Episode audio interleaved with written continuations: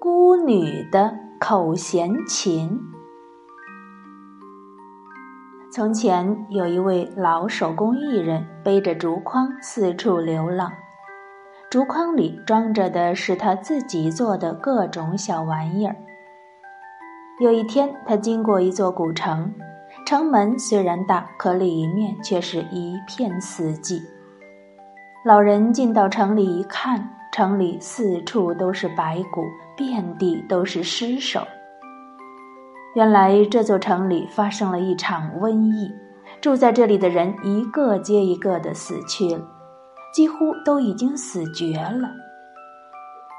老人战战兢兢地走在路上，突然他听到路边的大树下有婴儿哭的声音，他赶忙走到树下，发现一个几个月大的孩子正在已经死去的母亲怀里哭闹。老人便将这个孩子抱起来，带着他一起离开了这座死城。一晃十年过去了，老人含辛茹苦地将孩子抚养成人。当初的婴孩长成了一个漂亮的小姑娘。他和老人相依为命，两人走遍了大江南北。终于又回到了女孩出生的那座城。城里至今还是一片萧条，没有人居住。女孩有一次问老人：“爷爷，为什么别的孩子都有爸爸妈妈，而我却没有呢？”“不，孩子，你也有爸爸妈妈。”老人慢慢的说道。只是他们都在很多年前得病去世了。老人便把当初自己在这座城里见到的一切一五一十的讲给女孩听。小女孩听了，眼泪簌簌的往下落，一连哭了十几天，最后声音都哭哑了。女孩便再也不能说话了。老人看着心疼啊，就拿起手边的铁丝，为她做了一个口弦琴。这个口弦琴有中指那么长，形状就像是一条小鱼，中间有一根琴弦，可以一边吹一边拨弦。老人教女孩用口弦琴吹出各种曲调，高兴的时候就吹欢快的乐曲。伤心的时候就吹悲伤的曲子。从此，女孩就用口弦琴来说话，仿佛有了另一副嗓子似的。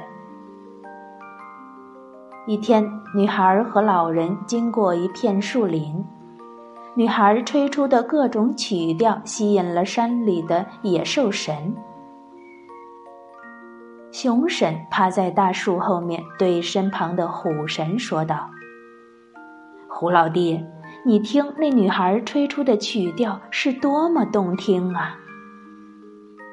是啊，是啊，虎神点了点头，说道：“不如咱们把他那个口弦琴偷过来玩一玩。”那得怎么偷啊？熊神歪着脑袋问：“咱们可以拜托鹰神。”等他们睡着了，就让鹰神去偷来。到了晚上，老人和女孩在树下睡着了，一只老鹰从树上飞了下来，在他俩的行李里面翻了又翻，叼起口弦琴飞去找熊神和虎神了。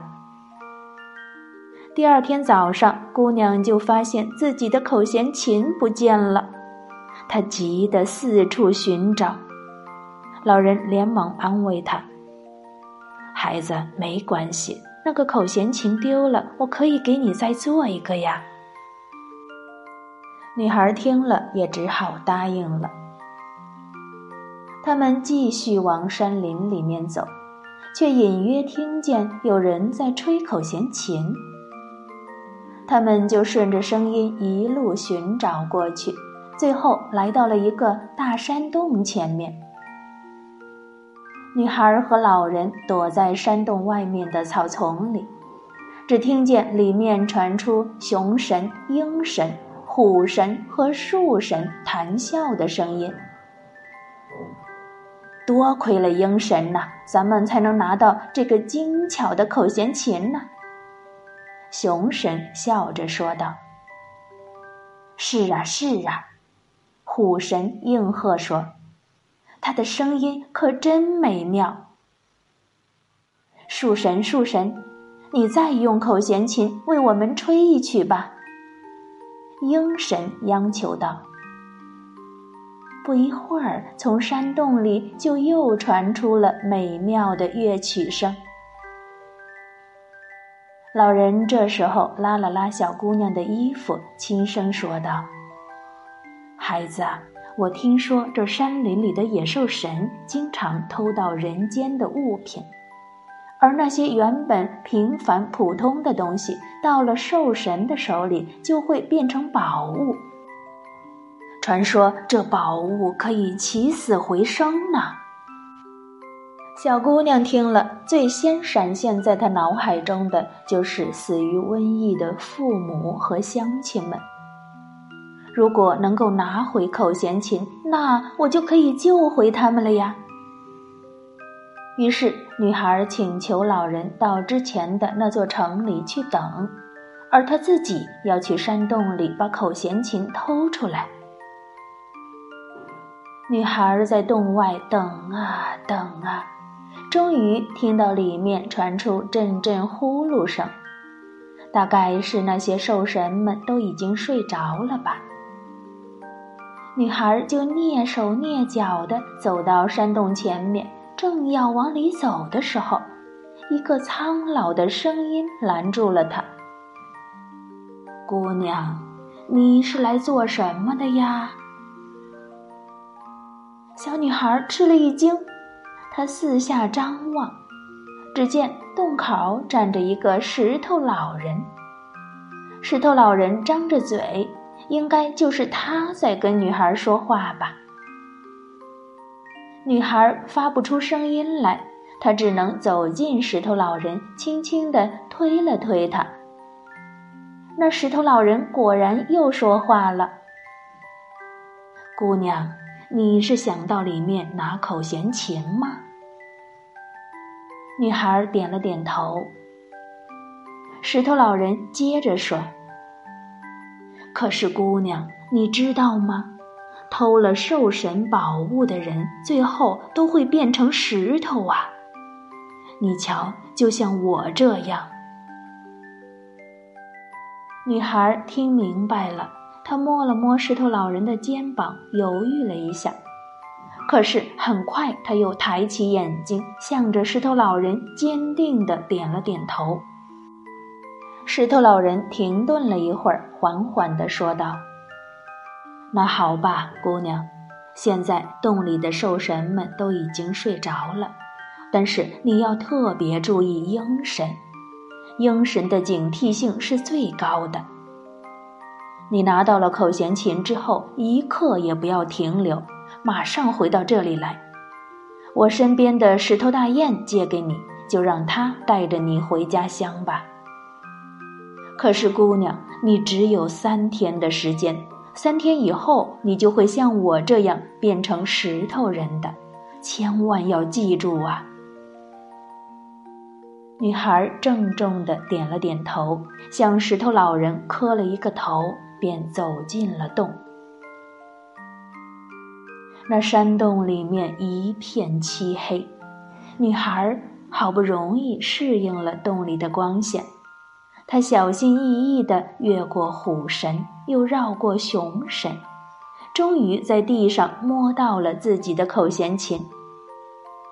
他拿起口弦琴往外走的时候，一不小心踩到了一堆干草。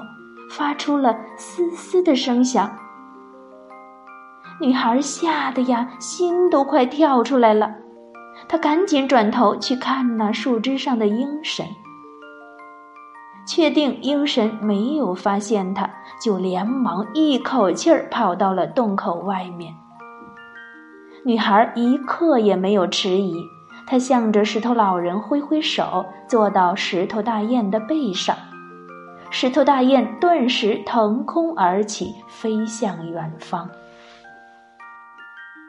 大雁带着他回到了那座城镇，远远的就可以看到老手工艺人站在城楼上朝他挥手。大雁带着姑娘在城镇的上空盘旋。姑娘掏出心爱的口弦琴，吹出一首首欢快的曲调。霎时间，奇迹发生了。